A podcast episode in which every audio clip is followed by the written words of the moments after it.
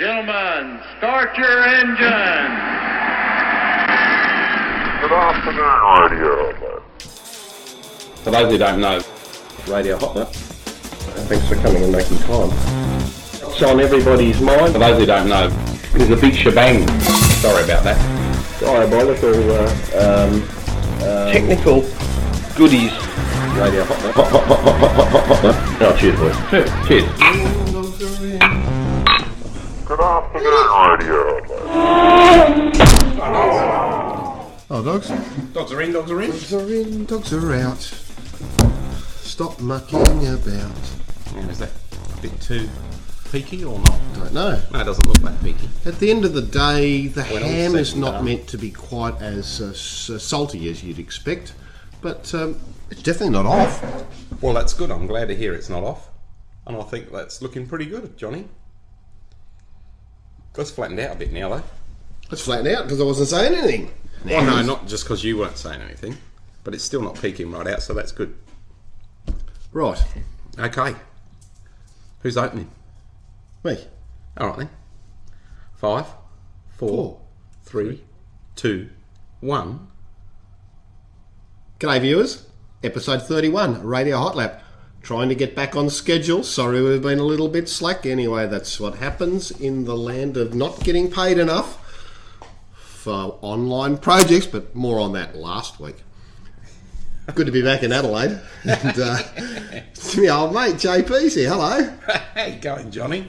It's been such a long time between drinks. You got a bit of a frog in your Cheers. throat. Yeah, I've got a bit of a frog in my throat. I've got a bit of a sore throat, actually. That's because you get- bloody lovely weather we've been having. And you're just preparing yourself to get ready to go to England. True. Yes. Back to the old dart on uh, Sunday. The old dot. The old dart, yeah. Where'd that come from? Bugger if I know. Funny how you remember things and you don't know what it's all about. Yeah, isn't it just? oh well. Well, yeah. Welcome, viewers. It's it has been a long time, and uh, here we are again, episode thirty-one. Who would have believed? Episode thirty-one of Radio Hot Lap, where we talk about trivial things like motor racing and fun things like gadgets and barbecues. Big things like gadgets and barbecues and controversy, viewers. Yeah. Things are going on. Hello, Rusty Sausage. How are you? Boy, the Rusty Sausage was pleased to see us the other day. How squeaky a dog was she when you walked in here this evening? Well, she went right off. I mean, mind you, it's probably what five weeks since I've seen her. So Yeah. uh, there you go. The dogs has definitely been um, been looked after. Good. But it's cold down here in Adelaide now, It's isn't it? very cold. Not quite as cold as it was in Mount Gambier yesterday morning. I have to tell you. Another supermarket opening. Yes, another one. Yeah, did, did the big tour around bloody Kingston, Millicent, uh, Mount Gambier, Naracoorte, and Bordertown. How many supermarkets can they open down that neck of the I don't know. Interesting stuff, though, isn't it? Very interesting stuff. Especially when there's bloody ice on your windscreen at eight o'clock in the morning.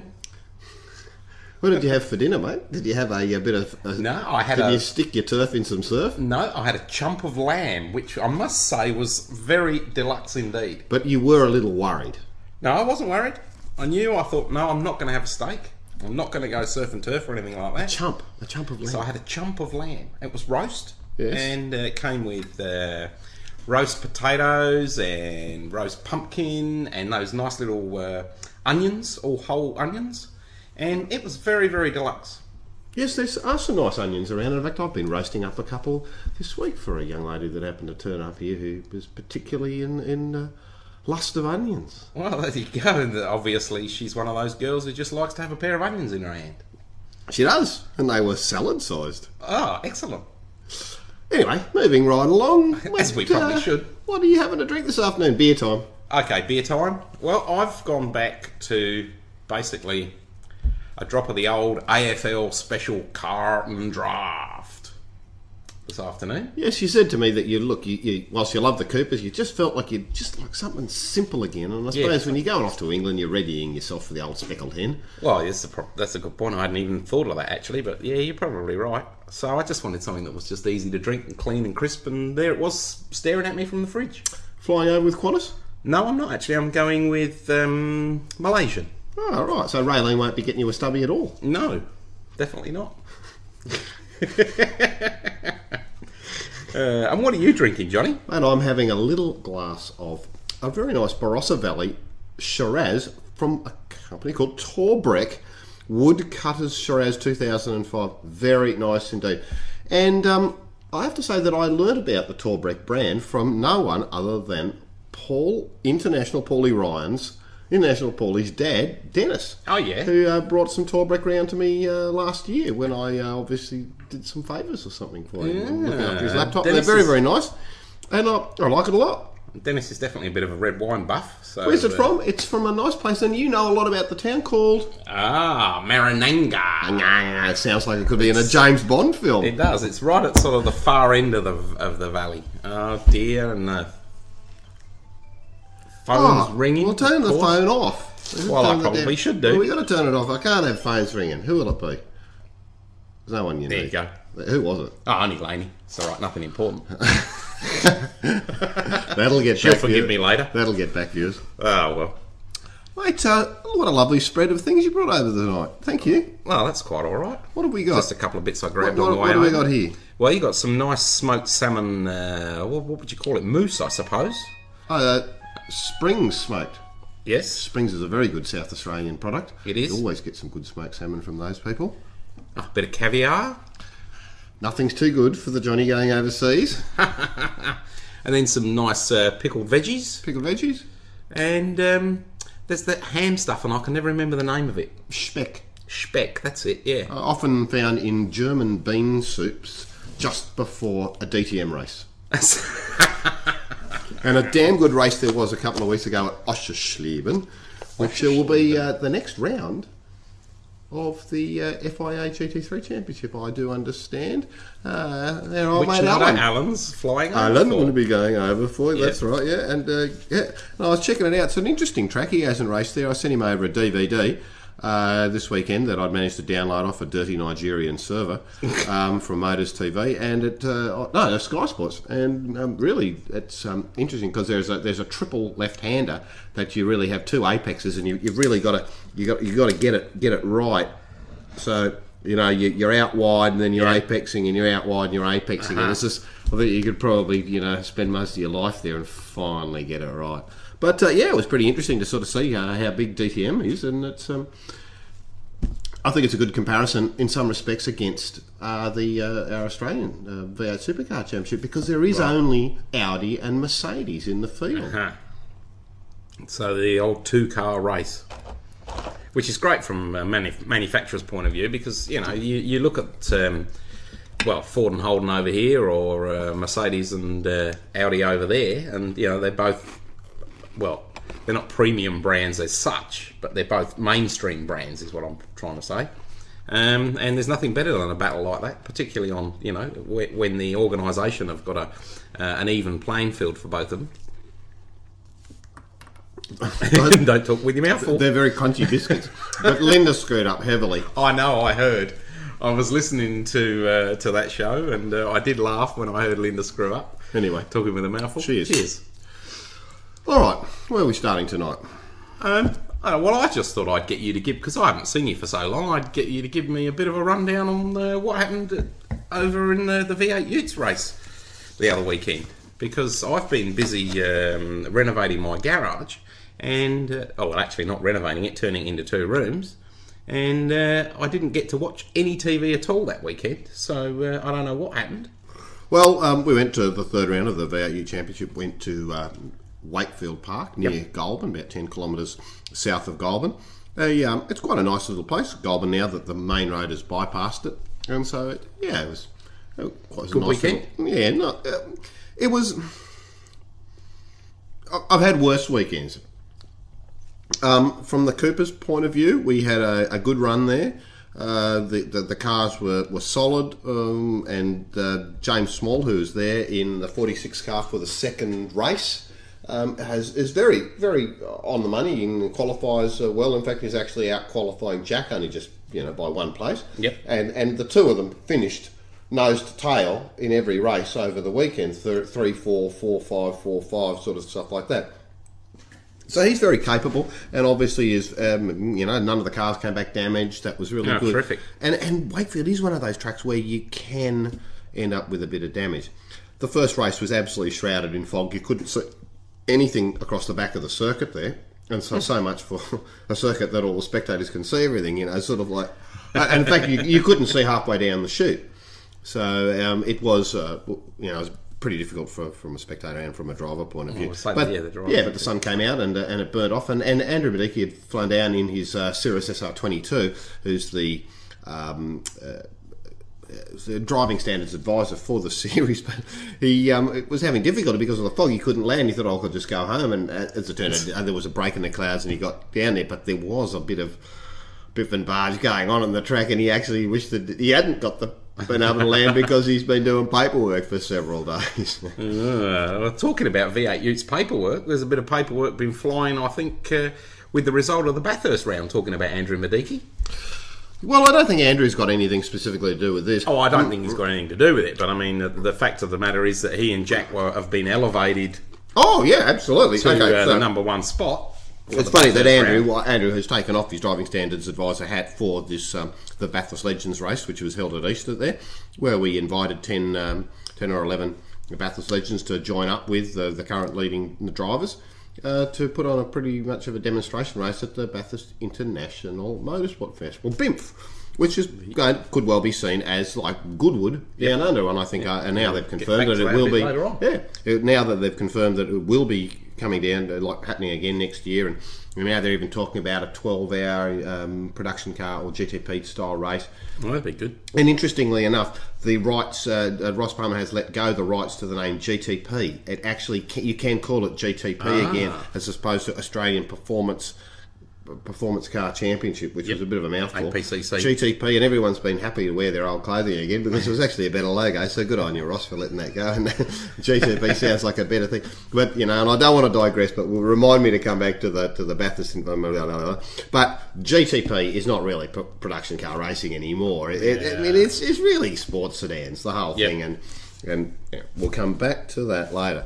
But yeah. Um, uh, there was a technical, in, uh, supposedly a technical infringement uh, on the number seventy-one car Marcus. of Marcus Zukanovic and and David Skippy Parsons, um, which related to some tags being missing on the engine. And far be it from me to make any judgment on that, Yep. because I am, you know, viewers, Switzerland and a rock and a hard place because doing the doing the branding for Marcus, doing the branding for Jack Elsegood, um, who came second, Marcus came first, and doing the branding for the Ute series, it sort of puts me in an awkward situation. Yeah, and well, so when, when when there was a um, a finding this week that uh, he was that the Zukanovic car was was thrown out, a press release was sent down, uh, and I thought um, a little bit uh, uh, hastily.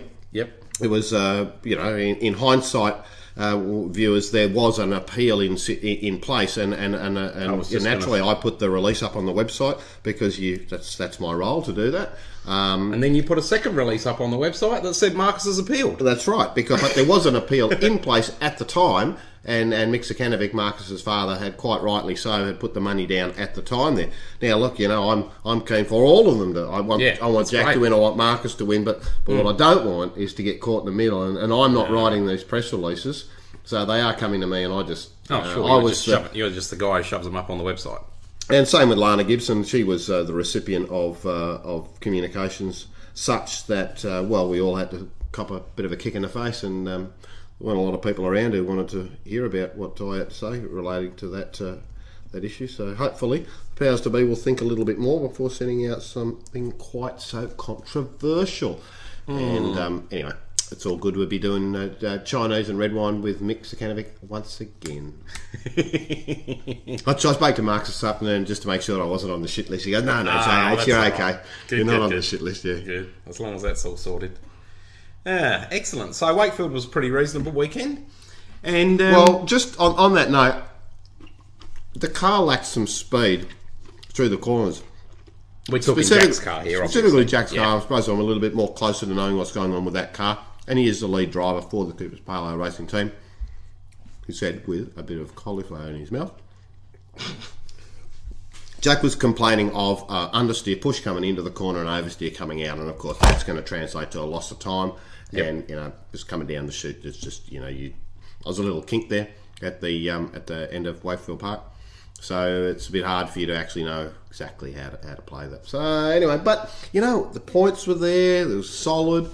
He, he, he's come up and he's now like 16 points behind Marcus, who's leapfrogged Grant Johnson from third place to first in the So championship. that's pretty good. Now, to be fair, Grant Johnson um, had a had a bit of a, a coming together with Jack in the first first race, and there was a bit of a mark down the side of the car. But that, nonetheless, he, he's been driving really well, and so is uh, He's certainly been Sellers, the uh, Ocean Beach Hotel teammate of Kerry Wade, Yep. the other sand groper, who um, uh, Johnson had actually had a, um, a a tumour in his neck removed during the week Oh, really? prior to the race, and had been sewn up, and he probably shouldn't have been racing, and Ah. he got a jolt in the second race, and he was not well enough to race the third race. So, to be fair, he, he did not start the third race, viewers, and, and the, the, the loss of points, you know, effectively a DNF there has caused him to, to drop down into the um,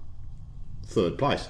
But Right. never fear, because as we go north in a, three weeks' time to Darwin. Hidden Valley in Darwin in the Northern Territory of Australia, closer to where there are pirates and um, unrest in the um, sweaty nations, And that- close to the Sandgroper country.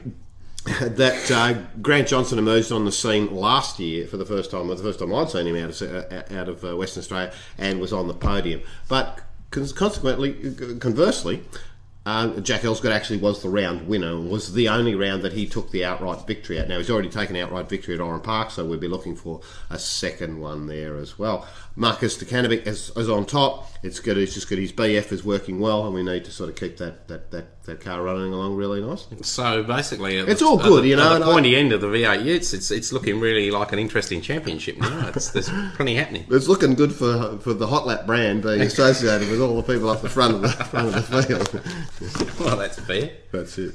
Uh, all right, so moving along, um, I wanted to ask you a bit about Spa. Now, you've just flashed these bloody brochures at me where the place you stayed. This is all a bit flash. It's in French, by the way, viewers, so uh, I'm not about to read any of it out. But uh, the Radisson SAS Palace Hotel. Look, Spa's actually a very nice little town. I think I might have mentioned it on the show, show a couple of weeks ago, but it's a, it's a lovely little spot. You know, it's similar to Le Mans, uh, maybe a little bit a little bit uh, smaller. Um, uh, it doesn't have the monastery that Le Mans has, and, but it's, it's just nice, and it's nestled in the Ardennes there. The, the you know the cows are mooing and the trees are swaying, the brook's babbling, and you know like there's no accountants to be seen anywhere. But uh, it, it, it's great. There's all fresh breads and pies. In these, you know, you go back to you go to Europe, and you always find the little stores seem to exist. You know, the little Yeah. the charcuterie. You know, like you get your your fancy cheeses and the little the the boulangerie for his bread rolls and the and the uh, what's the uh, the butcher. What's the word? I don't know. Yeah, well, Anyway, It- the let me tell you, it was the boucherie. It was not uh, all just jambon and fromage central. Oh. No, it was really nice, and the and the the, the spa in Radisson, uh, the Radisson Spa Hotel, was a lovely hotel It to certainly stay there. very deluxe. No, it was was really nice, and it had a. Um, I strongly suggest uh, you stay there. So you know, viewers, two hundred and ten euro a night, but that was like you know the for Jack and I sharing a room, and it was Mm. it was lovely. It was. What does that work out to be? Three hundred dollars Australian. Something like that, yeah. Very, for the- very reasonable considering this. and there's looking how luxurious it is, it's uh, it's not bad at all. Yeah, no, it was good. They Ah. cleaned the dust under the bed a bit more, but other than that, it's all pretty, all pretty good. Yeah, and you know, and what if you're not motor racing at Spa? What else can you do? I mean, apart from all this stuff they've got in here, where there's people having massages and spas from outside of breakfast time. Without a doubt, it would be a wonderful place to just do some really, really nice rambling through the countryside. Right. Because the Ardennes The are beautifully course? rolling hills. Yeah, there's a golf course around there, and, this is- Okay. and it's they're rolling hills. Yep. And and they're thick. Nice for walking. You know what the European forests Yep. are like? They're thick. You go in ten feet, you can't see daylight. Mm. And there's like Ikinikians. That's right, viewers. Ikinikians.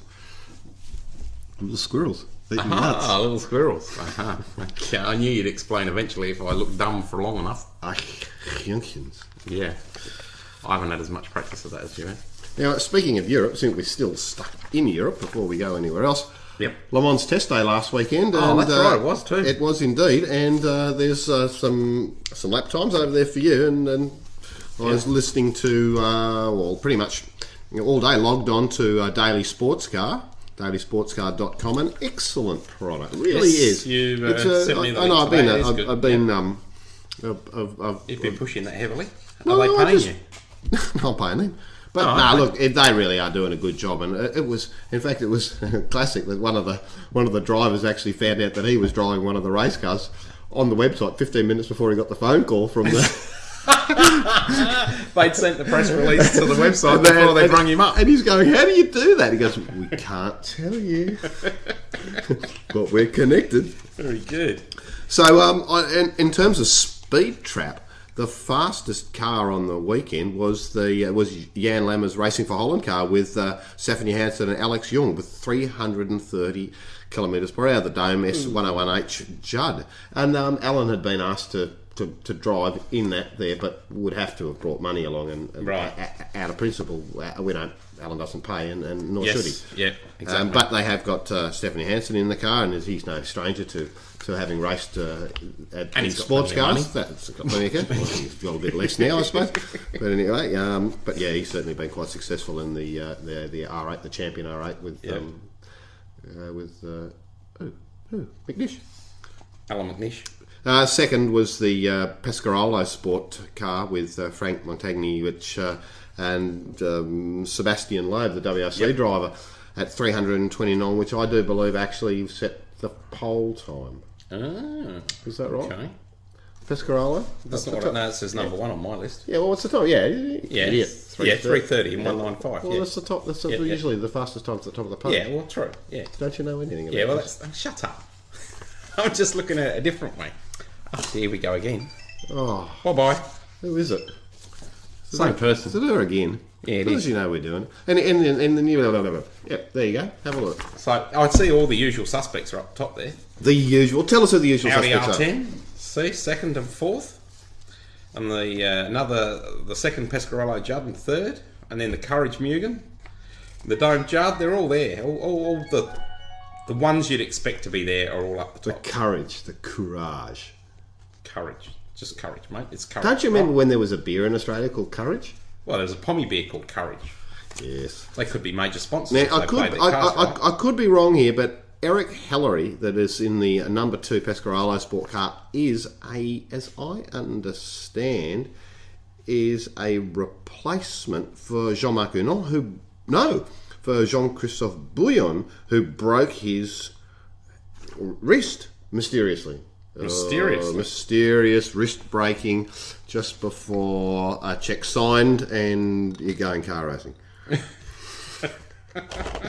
Who knows, viewers? Where do you get this inside information? Ah, DSC. oh, there you go. They'll be giving me a freebie. As it would be. Can I have a hundred So.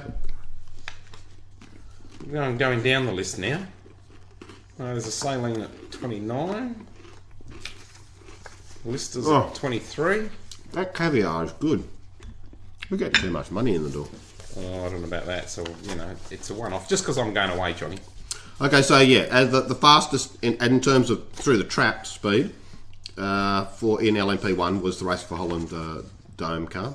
LMP2 was the uh, RML car. I think that's Ray Mallock uh, of uh, Tommy Newton, uh, Mike Newton, Tommy Erdos, and Andy Wallace in the MG Lola EX.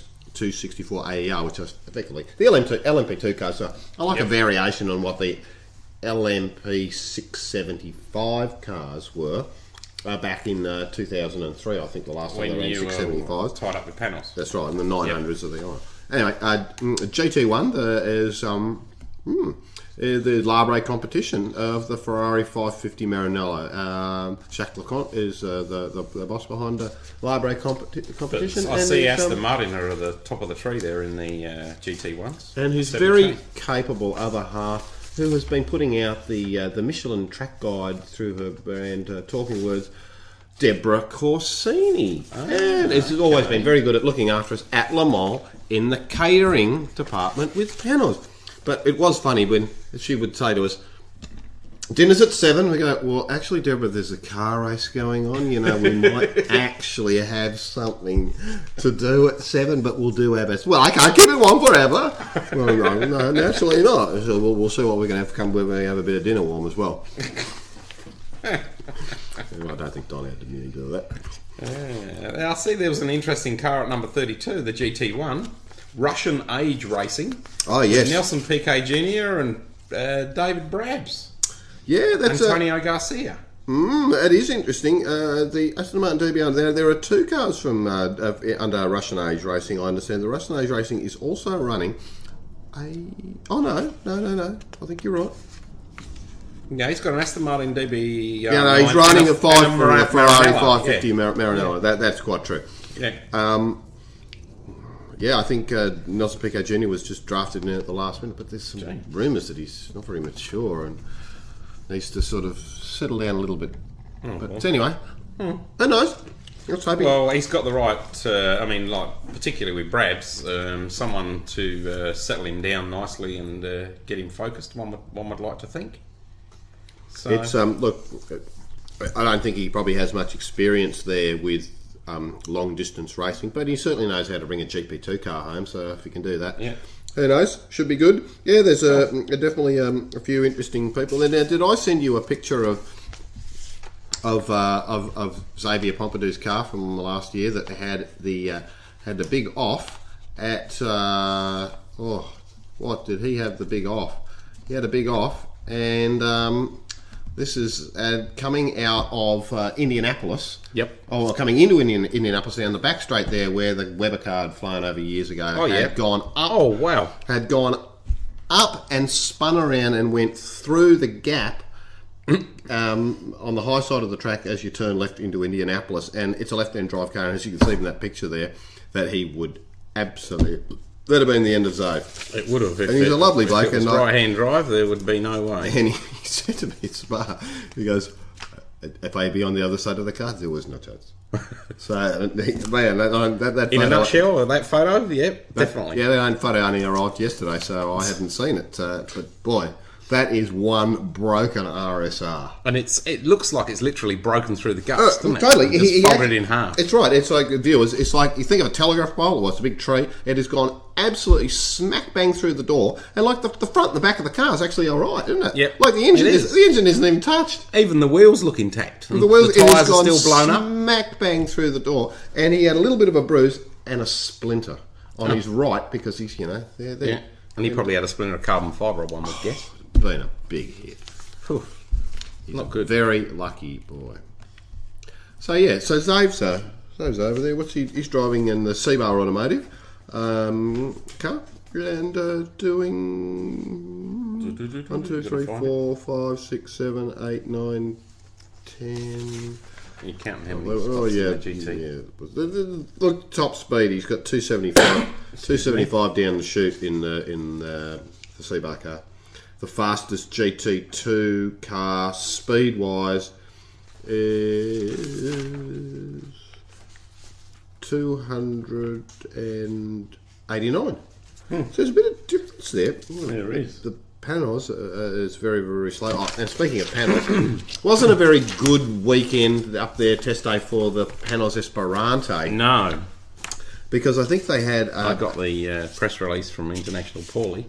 Yeah it, it was a bit um, uh, they had a um, uh, an O-ring on the oil oil filter like failed and it basically spat oil out and uh, it going into turn. The first chicane uh, Tom Milner Tom Milner Milner Jr was in the car and um, I think probably went around his own oil. Yeah. So I think the rest of the the rest of the the, the time was was spent you know vacuuming the vacuum with Gun and Jeanette vacuuming the um, the rocks out of the out of the front wheel well there, and Larry uh, Larry Holt um, sweeping up the floor, and Tom Milner cleaning the front while Paulie International Paulie Ryan took photos there to embarrass them a bit later. So they- they've been having a few engine problems yeah, there, which um, has apparently been attributed to a engine management problem. There's a problem with the chip.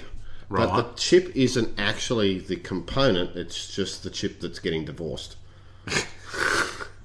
so, That's so a bit scary. and that'll do it for you. a divorce will always throw throw you up. Absolutely, But I, yeah. I ever, if And I see, were that's the big problem with a front engine car too.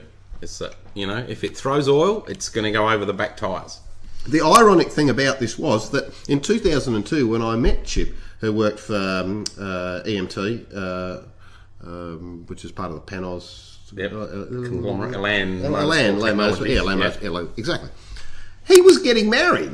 And Right. obviously now he's been spat out the other side.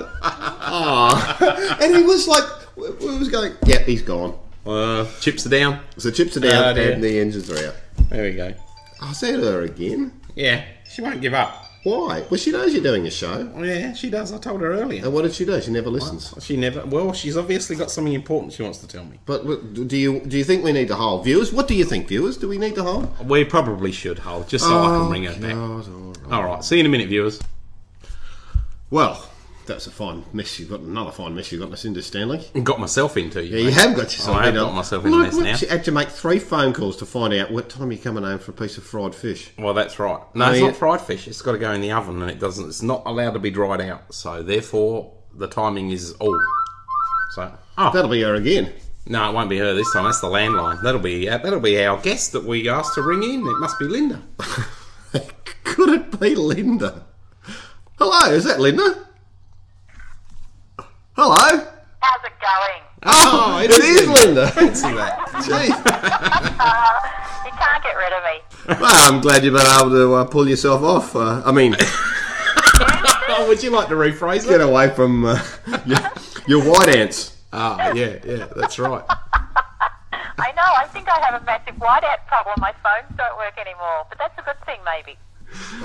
So, babe, I hear your uh, your breasts have been making an international appearance. Oh, shit, I'm so embarrassed about that. And to think somebody spotted them. Yeah. Actually emailed you about that. I'm so embarrassed. But hey, what can I do? They are what they are. Well, you know, I mean, apparently Tristan's hot to trot. He's, uh, you know, he sent us the email and asked us the question. I know, I know. John forwarded the email on to me. I was cracked up. I thought, oh my god, fancy somebody seeing me. But anyway, hey, what can I do? So, when is the Rally of Britain on? Are you going over? That was the rally of Britain. You boys are hopeless, aren't you? Didn't you see the bounce? Say that again. I missed that one. Nothing. Oh, you're being rude. To me Listen to the show, you? you'll hear the record, the comments. Yeah, well, no, what, the rally of um, Great Britain and Wales isn't until December. oh, right. So, a long time yet. You'll have to hang out a bit longer, Tristan. Sorry. Another mud Yeah. Well, the bath. thing is, is I wouldn't be walking around like if it's now. I wouldn't be walking around like that because it'd be way too cold. True. For December, yeah, I can take my top off in December in, in the UK. It's okay then. In December, it's okay. You're joking, aren't you? Make a nice change from uh, Bronte. Anyway. I'm moving right along. Oh gosh. Oh, what So, have you boys been? how was your lunch at Garfish, Linda? Excuse me? How was your lunch at Garfish? I didn't go to Garfish in the end. You've had a gutful of it, haven't you? Uh, well, after what happened last time with us, there was no damn way I was going to take Dale there and and um, and do it all again. No, As you shouldn't no. either. I, I was listening to that and la- and chuckling away. Oh, and incidentally, um, what's all this talking with your mouth for too? When I heard that episode, Oh, oh, oh, yeah, it's a slip, a, a Freudian slip. I don't know what that was, but yeah. it Ah, okay. didn't mean it. I do apologise, and I did notice, and I, I stopped myself. I pulled myself up. oh right, good. Hate to tell you, Linda, we're just having a little bit of caviar here tonight. Oh, yeah, well, I've actually, I've had actually, um, I've already eaten dinner tonight. I've beaten you boys. Oh, I went up and had a really nice Thai dinner tonight. Oh, did you? very good. Yeah, Did it was. you- it was, was very it a suit and tie dinner or just a tie dinner? Um, just a tie dinner. You didn't find any of that. You know, uh, I, I have a problem with Thai people. I mean, Thai food. Thai food. Why? Oh, because you see, Thai food is like it's the it's the it's the biggest excuse for non-presentation. Because like No, pasta. no, no, no. Well, because it's like pasta. If you turn the bowl around, it looks the same from the other direction. Ah. it's not like a roast or anything where you can go, oh, I like that little corner, but I don't like that quadrant over there. I'm sorry, like yesterday, I ended up Garfish. I ended up at the Oyster Bar down at Circular Quay. And I mean, you turn the plate round and the oysters look the same way. True. That is So quite true. But uh, you should, you know, you're always eating oysters with a strip map. It's coming down the coast from Yamba, down to uh, Bateman's Bay. so, uh, viewers, uh, yes, can't tell them about Australian East Coast oysters, but I reckon they're probably better over here, aren't they, JP? How good are those Coffin Bay Coffin oysters? Bay ones, mate. We've got to get them from That Coffin they Bay. Are not. I drove the whole. I have driven, and I'm not lying, the whole of the South Australian coastline. I'm, I'm not joking. From Ceduna, so not quite all of it, but from Ceduna, Yep. right back round through to past Mount Gambier to Victoria. I have driven the whole coastline, and my trip was the oyster hunting trip, and I was very disappointed. But you Oh, were you were what- having a bit of tension in your life. And what time of year was it? Yeah, it was the wrong time of year. That's Ah, right. Get out of here. time. And I realised that's when they don't do oysters. You hear that, viewers? Like, isn't she the greatest girl? It's not like wrong time of the month. It's just wrong time of the year. As long as it's not the wrong time of Eleven the times, year. eleven times less problem. Thirteen. Uh, well, Bronte will be happy. Because I only have one moment at once a year, but yeah. Yeah. Anyway. Um, no, I'm not, actually. I'm horrible to live with. So- You live with me. Lindy, you sound fairly buoyant, a lot more buoyant than the last time I spoke to you a couple of weekends ago when you'd um, not gone motor racing. Um, Oh, God, I, I am over it, but you wouldn't. I'm not joking. Today, I had a phone call again from somebody else saying, "Oh gosh, I've heard that you know they've taken your car and this and that and everything else." And I thought, how much, how long do I have to suffer this? Like, I was getting over it, and everyone keeps reminding me about it. no, well, well, we won't remind you anymore. So, but on that note, on the tarmac I, I note, got an email yesterday from um, one of the TV guys in Tasmania going, "Oh, you know what happened? Yeah. Leave me alone." where were you? But my car got commandeered. But anyway, it's all good, and we will see how. You know what I'm hoping though, because he's got Pedders being given a really good car, um, and it has good omens. That's what I say. It's got good auras and everything else. I'm hoping not this weekend, but next weekend, which is the 17th of June, I believe. Yeah, uh, is the Queensland round of the Australian Rally Championship. So I'm hoping the car has, you know, good vibes, and Scott actually finishes the rally unscathed. Absolutely. The car will come back in a bag, but other than that, it'll be fine. Oh, don't say that! Oh, Oh, God, don't say that. I'm so, I mean, I'll never get the, that car back, but still, I don't want that to happen to it. No, you wouldn't want that to happen to. you. And and while we're on that note, of course, uh, the the tarmac note, um, Subaru Motorsport. Uh, suddenly, uh, there's a tarmac division at Subaru. How do you feel about that? Um, I'm actually really happy about it. Very, very happy about it. Um, it's just wonderful. It, they've taken a whole page ad out of the magazine on the back cover. Yes, on the. just Oh, t- saying about their tarmac, you know, what they're doing in the tarmac rallying world. Nothing to do with, oh, bar car from us or, you know, this, that, or anything. else. It is literally just stating that they've gone through their process of the Australian Rally Championship. They've been so successful with that for over a decade. Now it's time to, you know, turn a new corner and have a look at something else. And from that, they've gone into the tarmac rallying and made the full commitment to it. Plus, you know, they're looking at it from a development point of view of their cars for customers, which is fabulous. And it's exactly the same reason why Mitsubishi have gone that avenue. However, I have a few little tidbits for you. yes. Um, apparently, Mazda are now looking at that avenue.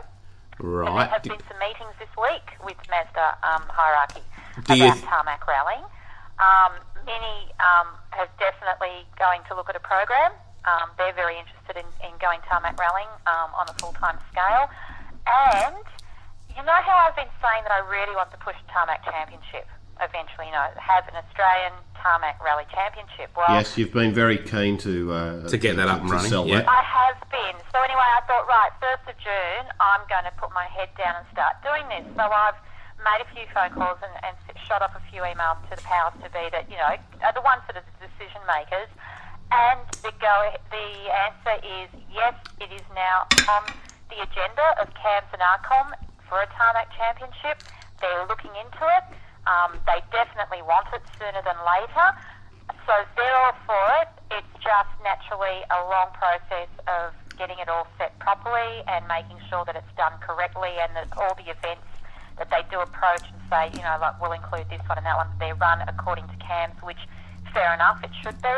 Um, providing it doesn't conflict at all with the Australian Rally Championship, which I can't see how it could, and I, I don't want it to either. I don't want it seen as a buy shoot off it. It's a totally separate discipline. It's very separate driving skills, and the cars are very different in their setup. So I think this is just fabulous news that Australia's now going down that avenue, which in turn means we're going to get a lot of car manufacturers out there that we haven't seen in motorsport that I think are going to stand up and take notice and go, hey, that's an avenue that we can get into. Yeah, I, I think it's a great idea. Do you think that the, with the Mazda thing, I mean, the, the MPS that uh, Motor Magazine ran in uh, Targa Tas uh, had a had a very good result. Do you think that's G'd them along? Dean Evans drove the car. Yeah. yeah. yeah. Definitely, and they did a lot of support um, with Peter Washington's event at Lake Mountain, providing course cars and things, and naturally all the people, Alan Hornsley and everybody from Mazda were there Right. having a look at the event. So, you know, the people that, uh, the decision makers and the ones that basically sign off on all of this have been at these events the last, you know, this year, um, very quietly, some of them in the background, some of them quite obvious, having a look to see what's going on. And, and yeah, they're all keen, and I'm just excited. And I'm thrilled that Subaru have done the advertising for us. Yes, I think it's fantastic, and uh, well, at least well, well, let's hope that Subaru uh, Australia can go a lot better in tarmac here than uh, than Subaru is going in the World Rally Championships at the moment. I know. How? How? I'm, I'm sorry, but there's nothing else to say. But how shocking is that? Yeah, very bad. You know, like they had a, they, like Petter was actually doing very well and did some, you know, like on the last day did amazing stage times as usual. But they've just, I don't know whether they've just got a car that's old. I, I doubt it. Um, I don't know what's going on, but they're just having shocking problems. Well, they are. And they're having really weird problems too. I mean, like Petter had a, a problem apparently with dust getting in somewhere or the other. Now, you would have thought after all the years that Subaru have been in rallying that that wouldn't be an issue for them. No, well that's the reason why Chris um, crashed. And he was Um, he wasn't good right on. out prior to this one because of getting dust in the car and couldn't see. Yeah, no, I understand. No, understand. so it's quite it's quite interesting, isn't it, to hear what you know you would think are minor problems that are causing such great issues that are costing them a championship. He uh, his hair was a little bit uh, shabby on stage eleven too, which would have contributed to some of the uh, Stars of uh, the, weren't the effect well. of what was going on there. about it that shocked him.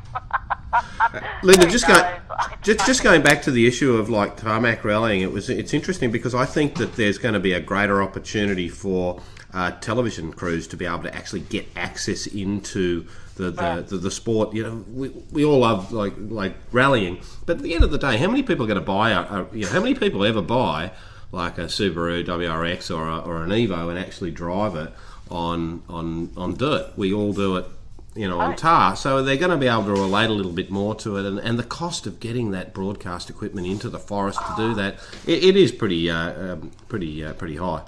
Yeah, no, it, it is. It's a logistical nightmare for the crews, and you know, like they've got the issues too. It's like they need to be set up where they're they're going to get the great shot, but then they've got to be also set up in places where usually, you know, it's not a really good shot because they can't get all the dust thrown straight at them. So they lose a lot, you know, with what they're doing and everything else. So from a logistics point of view, I feel for them it's a nightmare. Plus getting them in there. I mean, okay, that's going to be a similar problem with tarmac rallying in some stages with road closures. But on the same token, there's other areas they can go in where there's access roads where, yes, they're, they're sealed off, but at least you can be at that point where the crews can actually get somewhere and then get out quickly to get somewhere else. Um, so, like, yeah, I think from a from a production point of view, it's going to be a lot easier. Um, you know, and it's tarmac, so it's cleaner as well. Very true. Cleaner. Um, and there's less stress on everything. There's less stress on the cars. There's less stress on the production cars. You know, the camera cars and trucks and everything getting to places. Um, and some of the rallies, some of the roads, you know, they have to take OB bands and everything. It's just a nightmare. And it's, it's, logistics is it doesn't allow it. And then you have the cost then of having um, helicopters, you know, with the relays coming through, the, you know, trying to broadcast stuff, and that's an, another cost again. And so I'm hoping that you know this is going to be a better alternative for them. I mean, there's actually a, a television uh, production company that's very, very keen to cover the tarmac rallying, and you know, like they've spoken to me, so I've put them into contact with um, you know Arcom and that, and said, well, you know, don't talk to them and see how you go, but get in there, guys, get in first before one of the major networks get in, and you know they're very keen. So like before it's even a championship and it's only in the talking stages, we've got so much infrastructure just willing to get in there and, and be part of it. Yeah, fantastic. David Richards is returning to Formula One in 2008. His uh, Pro Drive entry has been accepted there. Do you think that his involvement with Formula One will take his um, energies away from WRC? It seems to be in a little bit, in, in a wane a little bit at the moment. I mean, I, I think personally, I think I like the WRC, but I think it's it's very niche saturation now. Excuse me. Um, yeah, I think you have. I look. I mean, David Richards has basically stepped back from WRC, even though he, you know, he does own it all. Well, he is the chairman of ISC, which is the company that has the rights to broadcast it, but he doesn't actually own WRC. Mm, mm. And but as far as that point of you know, like years ago when he was with ProDrive, whether he was ProDrive and very hands-on with being in, involved with the um, Subaru team and everything else, David Richards stepped back from that a few years ago. Um, as you said, going with ISC and everything else, even though he still has a hand in it all. I think um, the Formula One is a passion of his. Um, it's also a direction for ProDrive um, from a technology point of view, um, you know, and expanding on that. So I don't know. I think David will just concentrate on that. I really do. I think he'll. He, he's one of these people. He's very much like Richard Branson. Just gets an idea in his head and just sticks with it and throws every effort and energy into it. And he's a very smart man. So I don't know if anything in WRC and ISC will get affected by it because he's already set that up, and he's taken a couple of years to set that up where basically he doesn't need to be hands on within those anymore. The, we've all seen that there is a, a always a technology flow on from Formula One down through, you know, to high end categories like DTM or all the all, sports cars or champ cars or IRL, um, uh, and I can only see that that he will he will be able to provide a, a, an engineering company that can provide these extremely high end services. And by virtue of people using his services, the cost is going to be lowered as it filters all the way down. And it won't be long, but you before you'll be seeing people with very low budgets racing carbon fibre club cars. Oh yes, yeah. for sure. I mean, it, it's it is as you said, it's natural progression. I mean, this is where it all stems from as I've said before, the people that are out there that bag and have a go at motorsport don't understand that the car that they get into every morning to go to work or take the kids to school or drive to the shops, a lot of the gear in that has come from Formula One and stepped down through, and it's also come from World Rallying. So um, yeah, there can only be pluses from all of this. Yes, it'll definitely filter down through, as you said, to DTM and Le Mans and all of that. And then again, it'll filter down again. So, I mean, all of it's positive. I can't see anything negative out of it. And at the end of the day, they're there to do something they love, but make a, a, an image, a branding image, and then make marketing out of, you know, direct learning from technology and, and you know, and putting that into the general public's hands, which is in your um, cars and things. So, yeah, no, it's going to be great. I'm interested to see where this goes with David Richards. I really am. Not um, a man to give up easy. Formula One has, has opened their official Formula One online store just in the last uh, a couple of days. Um, and it looks really cool. You can have have a look at all the stuff at uh, http colon double slash f1 store.formula1.com slash catalog.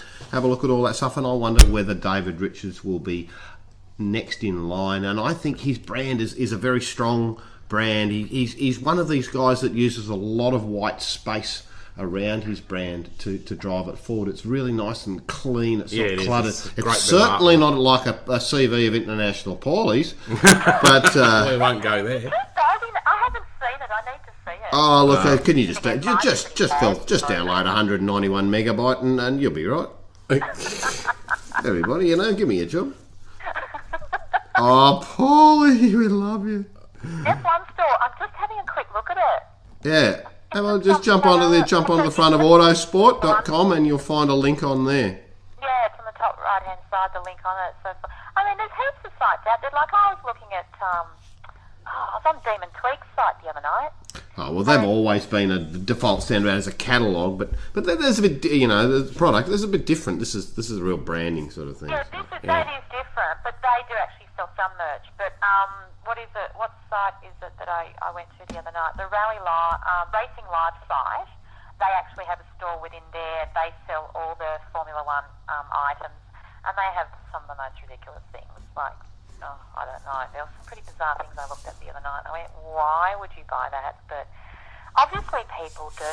Hey, listen, does this Formula One site ha- um, have um, the um, what was it? The furniture, the Renault furniture? No, they don't. It doesn't have the Renault furniture. And what's more, it doesn't have Indian tech support. No. Which is exactly what you won't be getting From Apple. anymore. That's right. More, more on this from JP. Really? Yeah, well, Apple uh, Apple pulled the pin on their uh, Indian operations yesterday or the day before. I think it was yesterday. I wonder why. Well, I don't. I mean, there's no. There's been Weather. There's been no official explanation other than uh, the, the the guys who were uh, laid off in India were told that Apple wants to move in a different direction, which is totally contrary to what they'd said originally back in uh, I think it was February when they actually launched the thing. Um, and But they had probably referenced the bad experiences that Dell customers were getting. Probably, and the, also a bad bad feedback, particularly from Australia, in, in terms of what Australian customers were getting. I mean, we, we got people who we've sold extended warranty. Well, not, we're not allowed to call it extended warranty anymore. Apple Care protection plans, um, so that they can ring up after hours and get tech You support. can't sell it anymore? And uh, no, we can sell it. That's fine, but we just can't call it extended warranty because if it's I- more than extended Am warranty. Am I ringing? Am I ringing India if I need support on my laptop tonight? if you ring after hours, you're ringing India. but that won't help me. Well, no, I know, and that's the that's the thing, and that's basically, I believe, why they've pulled the pin because people, unfortunately, and this is no slur on uh, on, on the Indian nation, they were difficult we like to understand. Rail, and he was on the phone to me last night. He's like, Rail, yes, Hello, and, mate. and uh, but people couldn't understand them. Uh, they couldn't get the uh, the answers that they required in a in, in a manner they could understand, and uh, it was just all too hard. I think. Yeah, I mean, look, I've had that issue myself, and not with Apple, but with other companies where you've rung a support line and you you can hear it, you can hear the feedback, and you know damn well you're talking to someone in India. Now, I know a lot of companies. I mean, I know security companies that have, you know, an international security company that's done exactly that. All their accounts and everything are now taken away from the you know branches around the world, and they're all run through India. Well, you try getting money out of India.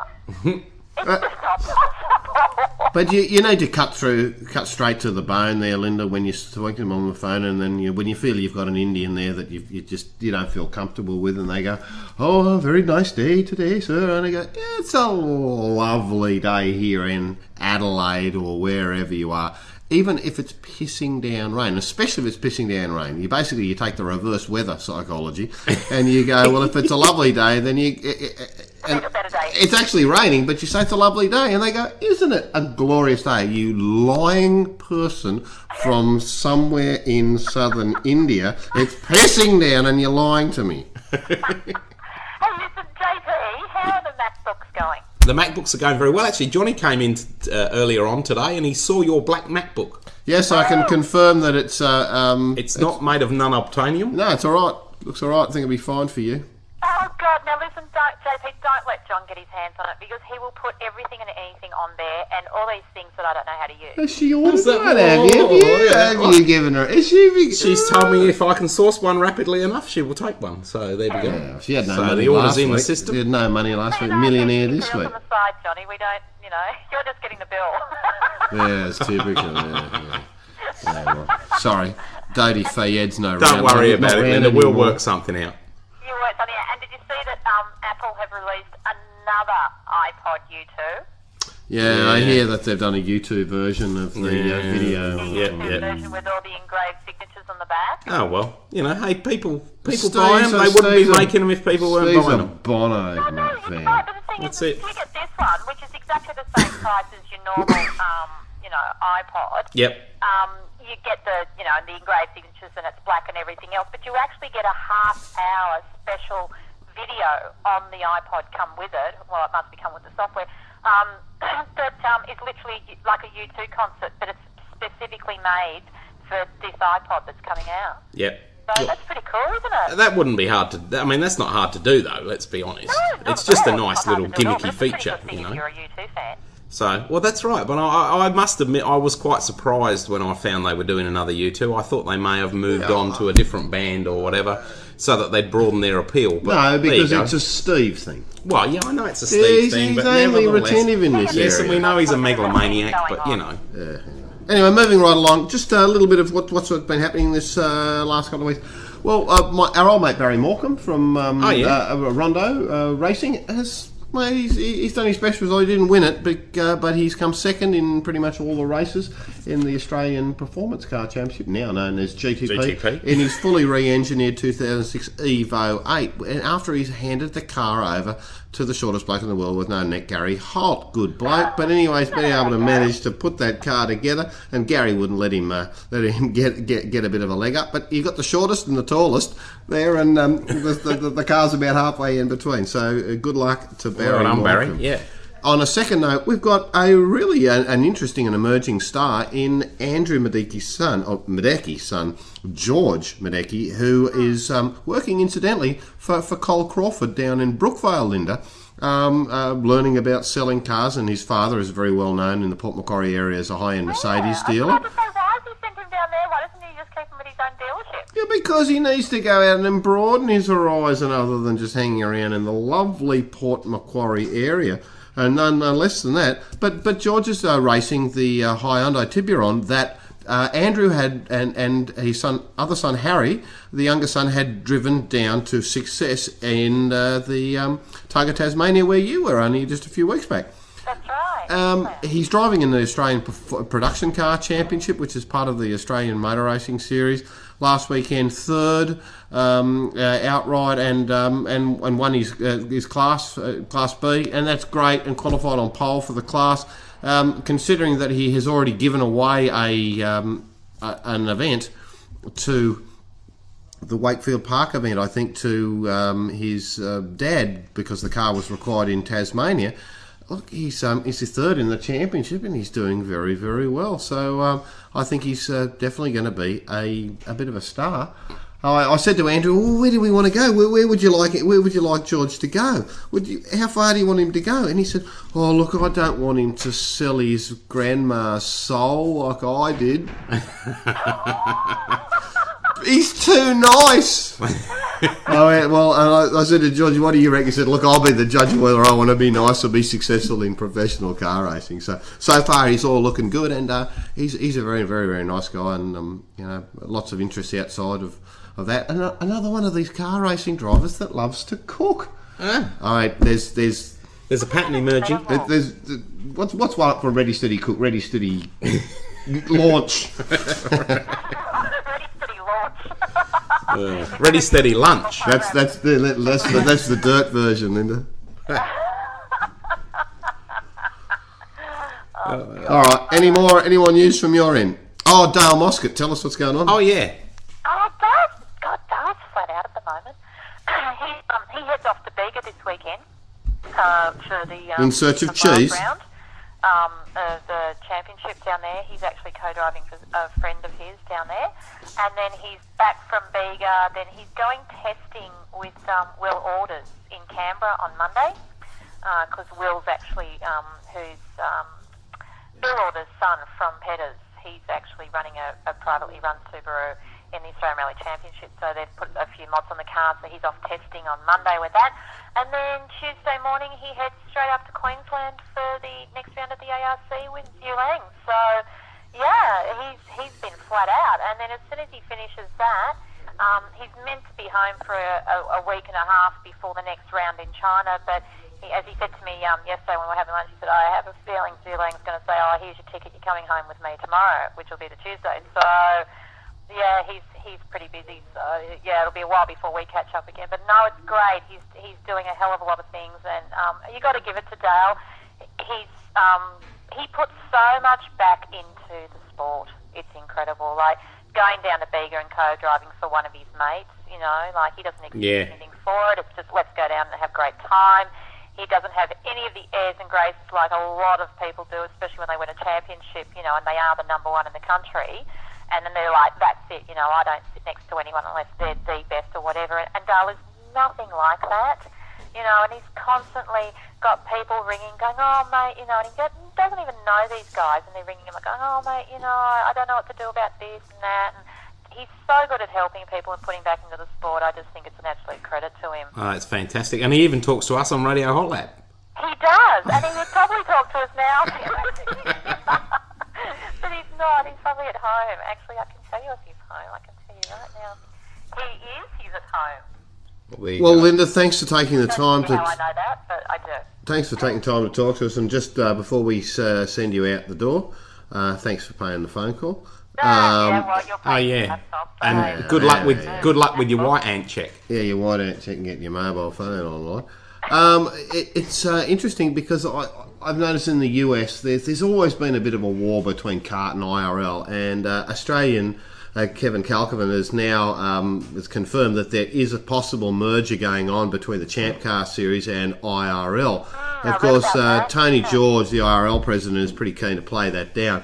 But let, let's really look at what's going on, okay? Like last weekend, there was a really good race from Watkins Glen where Ryan Briscoe um, um, uh, had, had come in and, and was brought in for a one race event and came third with uh, with Scotty Dixon winning it. Now, like most of these guys don't know how to turn right; they only know how to turn left. and considering that now you've got a road style course on the IRL program, which was one hundred percent like oval. Yep. And then you've got uh, an, an, you had oval race. You had oval races like um,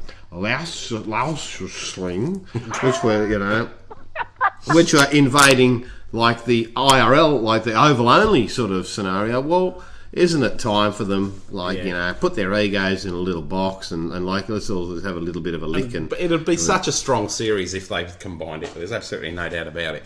It would. It would ter- definitely turn it round. I mean, both of them are very popular, as we all know, in the US, but actually worldwide now. So, I mean, I don't know. It's just a bit of stupidity. I But, think, but ye- doing ye- yes and no. But r- we got to remember, Linda, that if you were to take all the cars from Champ Car and all the cars from IRL and try to put them on the same grid, you couldn't fit them all. So that means when there's less numbers, then well, that's not a good thing as well. So we're going to have to work out, and I can certainly see where.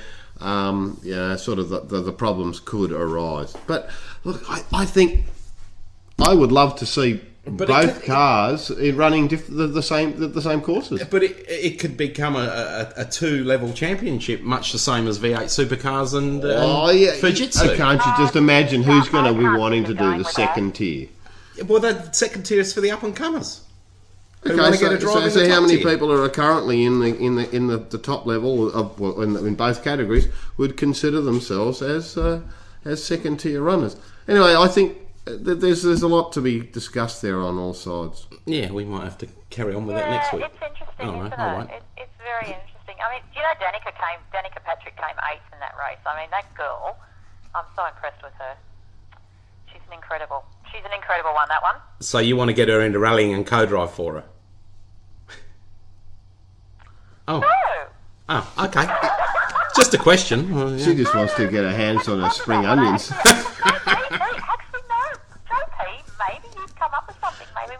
we could do an invitational and get her to drive in a tarmac one, and I can co-drive for it. There you Be all go. right, wouldn't it? Uh, just on the final uh, note there about tarmac, will no doubt Mitsubishi are really going to have to pull their um, pull their, their act together now and get really either either put up or shut up as a result of the uh, ad on the back of Motorsport News. And I understand the, the little horse whisperers, horse whisperers, I tell you, say that there's a new car coming for you, Linda. I, I heard a rumour about this. Is it a horse whisper? Somebody else The told cow me whisperer. Yeah, a customer, a customer, you know, actually purchased or not, well, they'd gone through the process of purchasing a car and put the deposit down. The deposit was sent back because they need the car. Oh, well, there you go. Fingers crossed. Let's put two and two together and, and hope that that new car might be ours. Excellent. That's speculation, though. I have no idea, and I, and I haven't um, spoken to Alan Heafy on purpose because I know they've been flat out, so I don't want to. I don't want to fix myself. Sometimes it's better just to say nothing and just see what happens. so anyway, I don't know. Who knows? But let's hope. Let's just hope. We'll wait and see. As soon as I know, I will let you know.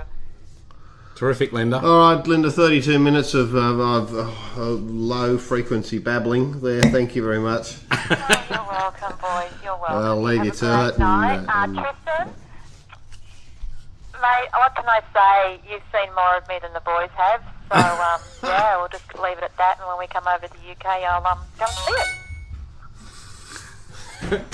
All right, Linda. I'm now we're, we're, we're sort of Oh. not saying goodnight because we're too busy cacking ourselves. Yeah, yeah, that's right. You absolutely. He has seen more of you than we Yeah. have. Yeah, well, yeah, well, I mean, you guys have seen it now, but he saw it first. But uh, you, you you do you do like when you when you do stay down here. I know how much you like sleeping on the couch and being woken up by my flatmate James, who um, who wants to tell Set you up, just how up. your morning is. Yeah. James there, is he? Okay. Good night, Linda. Saying anything. Okay, night, boys. Bye. See ya. Bye. Dear. Okay, moving on, on from Linda before we just shut this thing down. Um, look, it's uh, the I must say the performance of the drivers uh, on a majority down at, at Winton last weekend for the, the supercar round, which was the round which replaced China. I I was I was not impressed. I just was I'm be wondering to myself how many of these drivers are going to be keeping their jobs. Okay, maybe it's reverse grid racing. I don't think it, it, it specifically. It's just. Did you think good. it was pretty woeful, did you? Oh, I thought it was pretty woeful, and I think at the end of the day, like these guys, these guys, the, the, I think this testing rule is a problem. Six days of testing, you know, it's not enough. These guys, they're racers. They want to race. Yep. And they're contracted. We've said this before, and, and, and I'm not again going back to make it the Allan Simonsen show, but this is why Alan is so damn good. Is because he's under the radar and he's racing all these of categories in different yep. places around the world, and he's on it. I, mean, I have never met anyone who was so focused on looking after his own destiny, and it it's always comes from someone who hasn't got much money. They Yep. always manage to get there, and um, it'll be really interesting. And there, Well- there- there's some DTM things coming up, but uh, we can't talk about that. Well, okay. Well, while we're not talking about that, I mean, briefly, just to sort of touch on what you've just been saying. I mean, look at uh, look at Jimmy Richards for argument's sake. Now, there's a man who's raced in so many different categories over so many years. Are we going to see any of the current V8 supercar drivers ending up being a Jim doing the same thing? I don't think so. Well, not the way that the, the sport's structured currently. No. So, Viewers, we'll have to leave you to ponder that as we um, pension off for the night. Pension off. Pension off, yeah. Pension off. Pension off. Oh, one last thing I just Oh, got yeah. to tell you. Yep. While you were talking about Spa, and I got it out specially. We don't want I to, but uh, we're, we're being invaded by kitchen. I stole a copy, stole, borrowed a copy, I should say, from my favourite motel in Mount Gambier, the Commodore on the Park. If anybody wants to go Oh, that's a there and little. stay. That's a little town where you're getting a little bit on the side. Yep, that's it, Mount Gambier, where I always go down to see the girlfriend. So everybody tells me. I just wish I knew who she was. Well, well, you're Um, blind every time you're there. And uh, this is the Goodwood Revival uh, program from September 2003. which Obviously, is- someone else has stolen the magazine and left it at that hotel. Well, that's right. Which is the year that uh, Barry Sheene died. God rest his soul. And great but they've of got Barry. great article in here and a great shot. And do you realise, getting back to the Spa thing, that Barry's victory at the Spa, at the old Spa circuit in 1977 was the fastest ever motorcycle Grand Prix, still to this day. An eye-watering average speed of 135.06 miles per hour around that bloody track. For crying out loud, he would have been on the gas. He definitely would, the old Baz. So I just thought that was a nice, interesting snippet. Well, anyway, I'm going to like to uh, dedicate the evening to, to memory of Barry because I haven't thought about Barry for a while, and it's uh, Yeah. he was a great bloke, and And he was a and, good and, was one of the one of the key people that made the Channel's ten telecasts Yes, what it- successful, and Yep. he won't be there to be part of the Channel Seven things, but. Uh, I suppose Hmm. the question is, will the red jackets be coming out? oh no, The red oh, do you remember those days with that? Uh, what's his face? Um, oh, who was the Mike guy? Raymond. Mike Raymond. That's him. Yeah, Uh, Mike yeah, Ray was a, get your get your Oh. backside trackside. That's it. Get your backside trackside and get your jacket another size bigger every season. Good day, viewers. Good evening, viewers, and uh, au revoir, tally ho, viewers. have some more caviar, viewers. Uh, thanks for listening to episode 31 of Radio Hot Lap, where we take a light-hearted view at the world of motor racing, emerging and cool technologies, and Occasionally barbecues. occasionally barbecues. Is there a barbecue tip you want to do before we go? No, I've not. I've been too busy to even worry about cooking a barbecue. I'll give you a quick barbecue tip. Use a bag in the oven and put all your things in there. What? All your things, everything, Oh, yep. Including unwanted children. And let them all cook up together. and they're very tender, surely. That's See you next week, viewers. Bye. Good night, viewers.